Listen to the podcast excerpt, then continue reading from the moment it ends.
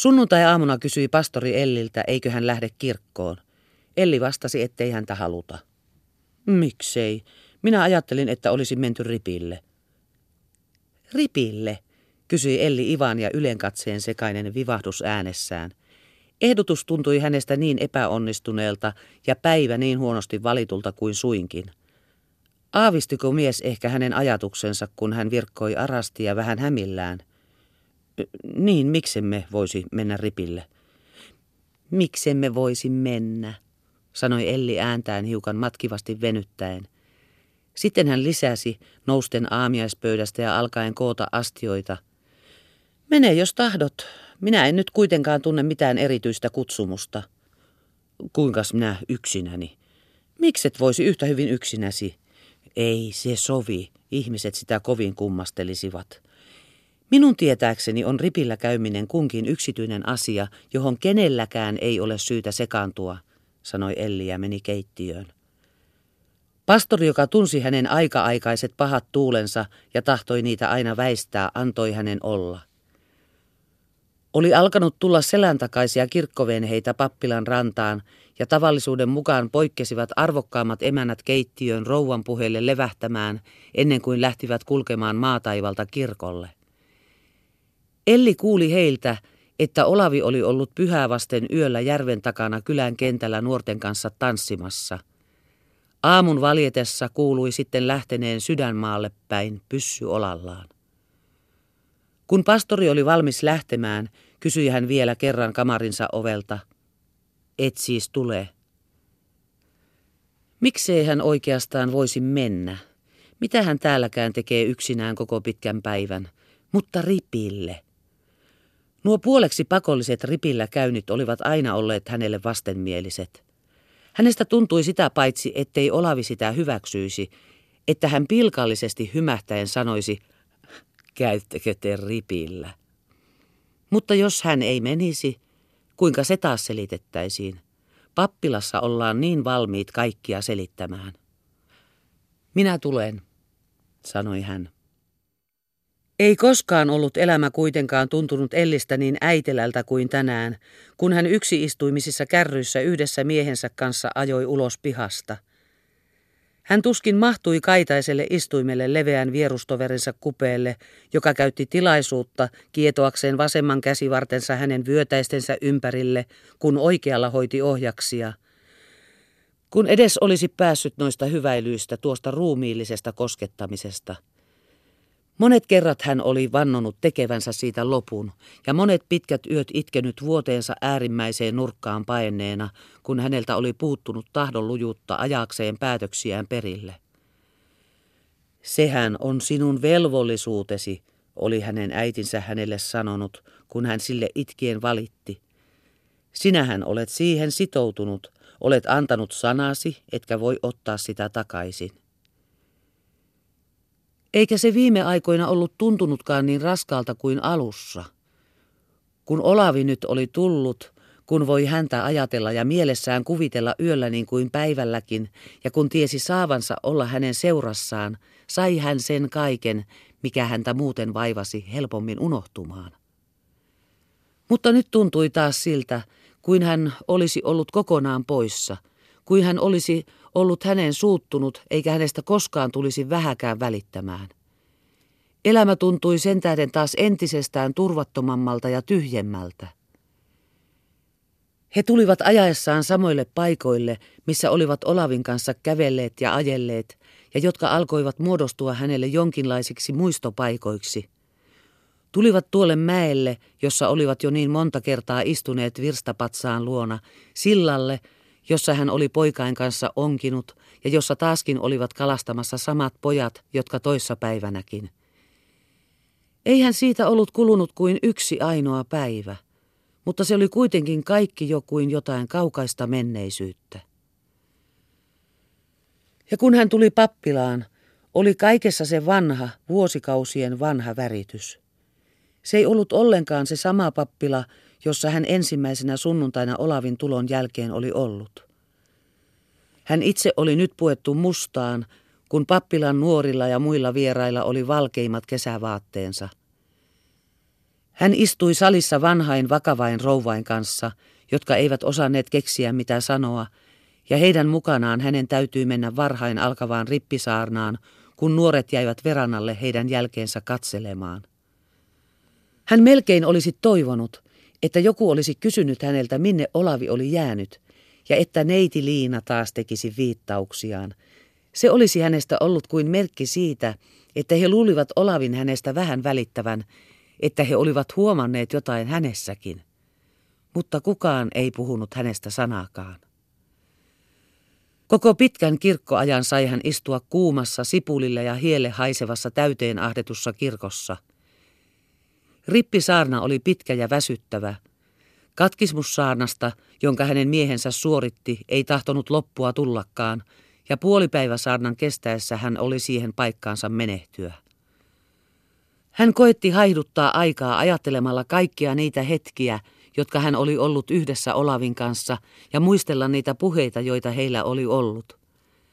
Hän painautui penkkiin, sulki silmänsä ja kuvaili eteensä hänen ulkomuotonsa, liikkeensä, äänen vivahduksensa ja katseensa. Mutta miksi oli heidän välinsä sitten eilen niin yhtäkkiä muuttunut?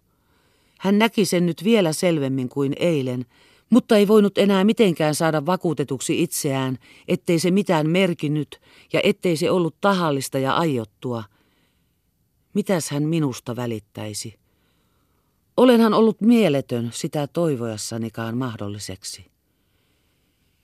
Ja sitä ei hän enää voinut salata itseltään, että hän sentään joskus oli sitä toivonut, välistä ehkä vähän luullutkin. Silloin kun hän esimerkiksi puhui itsestään, tai kun hän tuli sinne niitylle häntä noutamaan, tai kun istui verannalla pöydän takana ja katsoi häneen, tai aina kun puristi hänen kättään hyvää yötä sanoessaan. Mutta nyt ne merkit eivät hänen mielestään enää mitään merkinneet. Hän istui taas tässä entisessä elämässään, entisessä ympäristössään etäämpänä kuin koskaan ennen kaivatusta onnestaan. Pastorikin tuli aina sakastista ja istuutui hänen viereensä, kun kirkkotoimituksilta jouti, ja tarjosi hänelle virsikirjansa, josta hänen olisi pitänyt veisata. Onkohan kukaan ihminen tässä maailmassa niin onneton kuin minä, kysyi hän itseltään moneen kertaan. Ja mistä syystä? Mitä minä olen tehnyt tämän kohtaloni ansaitakseni? Kun hän ei sitä muualta löytänyt, koetti hän hakea sitä itsestään. Ehkä hän oli itse rikkonut jotain tämän kaiken ansaitakseen, sillä ei hän syyttömiä kuriteta eikä kiduteta. Kun vain olisi tiennyt, mitä se oli, ja saanut sovittaa sen. Hänelle muistui mieleen äitinsä puheet. Hän oli aina aavistanut, ettei Elli tulisi onnelliseksi.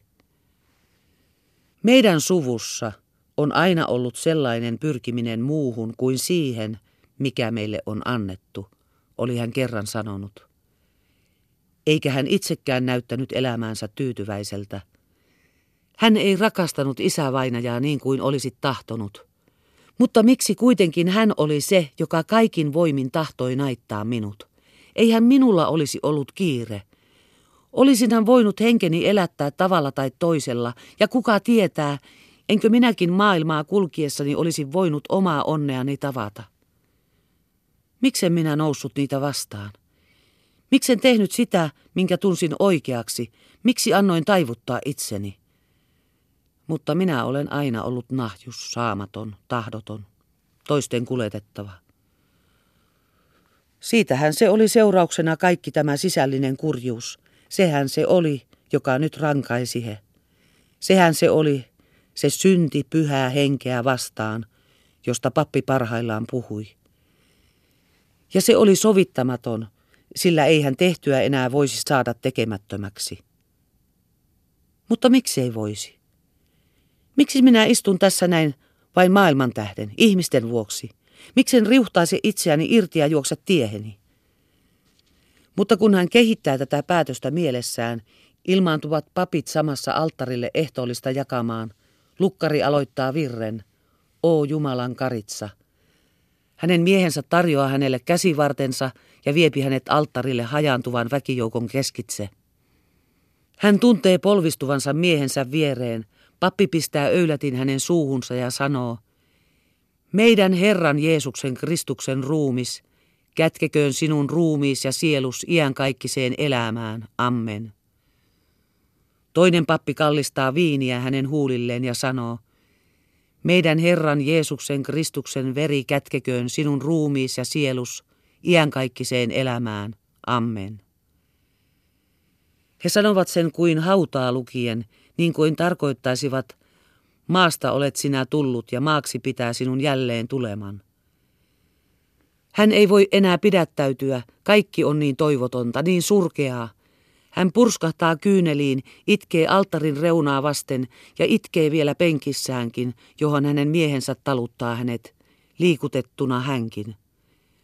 Mutta Ellistä on niin kuin hän toisen kerran olisi astunut vihkituoliin ja niin kuin hän vielä kerran olisi pettänyt periaatteensa ja myynyt itsensä. Mutta hän on niin voivuksissa, ettei voi muuta kuin itkeä. Vihdoin viimeinkin päättyvät kirkonmenot. Kun olisi edes päässyt suoraa päätä kotiin, mutta täytyi hän vielä mennä päivälliselle pappilaan. Näytti siltä, kuin ne olisivat erityisemmän uteliaasti tarkastelleet hänen itkettyneitä kasvojaan ja koettaneet arvata hänen ajatuksiaan, Liina varsinkin, ja niin kuin todella olisivatkin arvanneet syyn hänen surumielisyyteensä ja siitä keskenään puhelleet, koska aina syntyi äänettömyyttä ja puhe nähtävästi siirtyi toisaanne, kun hän liittyi heidän seuraansa. Mutta pääsihän hän sieltäkin ja kuuli ilokseen, että kun hänen miehensä taas menee pitäjälle, hän saa ajaa yksin kotiin. Kuta enemmän Elli ajaessaan läheni kotiaan, sitä enemmän alkoi hänen sydämensä kevetä. Ehkei hänen sentään ollutkaan niin suurta syytä valittaa onnettomuuttaan. Ehkä Olavi on tullut kotiin, odottaa häntä, on kenties lähtenyt häntä vastaan maantielle ja asettuu hänen viereensä tähän rattaille. Olisi voinut tulla sillalle saakka, mutta ei häntä siellä sentään näkynyt. Mutta tuonne virstapatsaan luo mäelle hän olisi hyvinkin voinut tulla, vaan ei häntä ollut sielläkään. Tien kääntyessä hän ehkä vielä ilmaantuu. Ei sielläkään. Eikä haan veräjällä eikä tarhalla. Hän ehkä lepää. On tullut vasta kotiin, on ollut väsyksissä ja nukahtanut. Vaan ei hän uskaltanut kysyä sitä rengiltä, joka tuli hevosta ottamaan. Hän meni sisään, mutta ei näkynyt missään hänen vaatteitaan ja pyssykin oli poissa. Mutta olihan hän voinut viedä ne mukanaan omaan huoneeseensa, jonka ovi oli kiinni.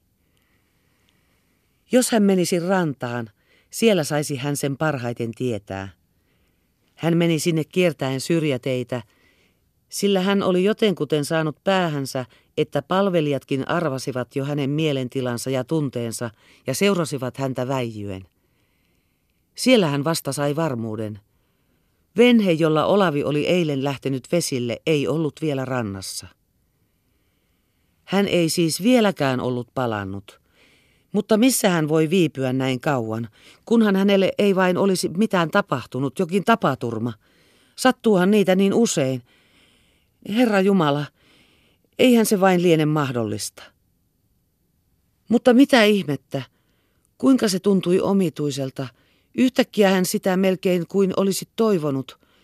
Jos hän olisi vahingoittunut jotenkin helposti ja sairastuisi, ja minä saisin häntä hoitaa.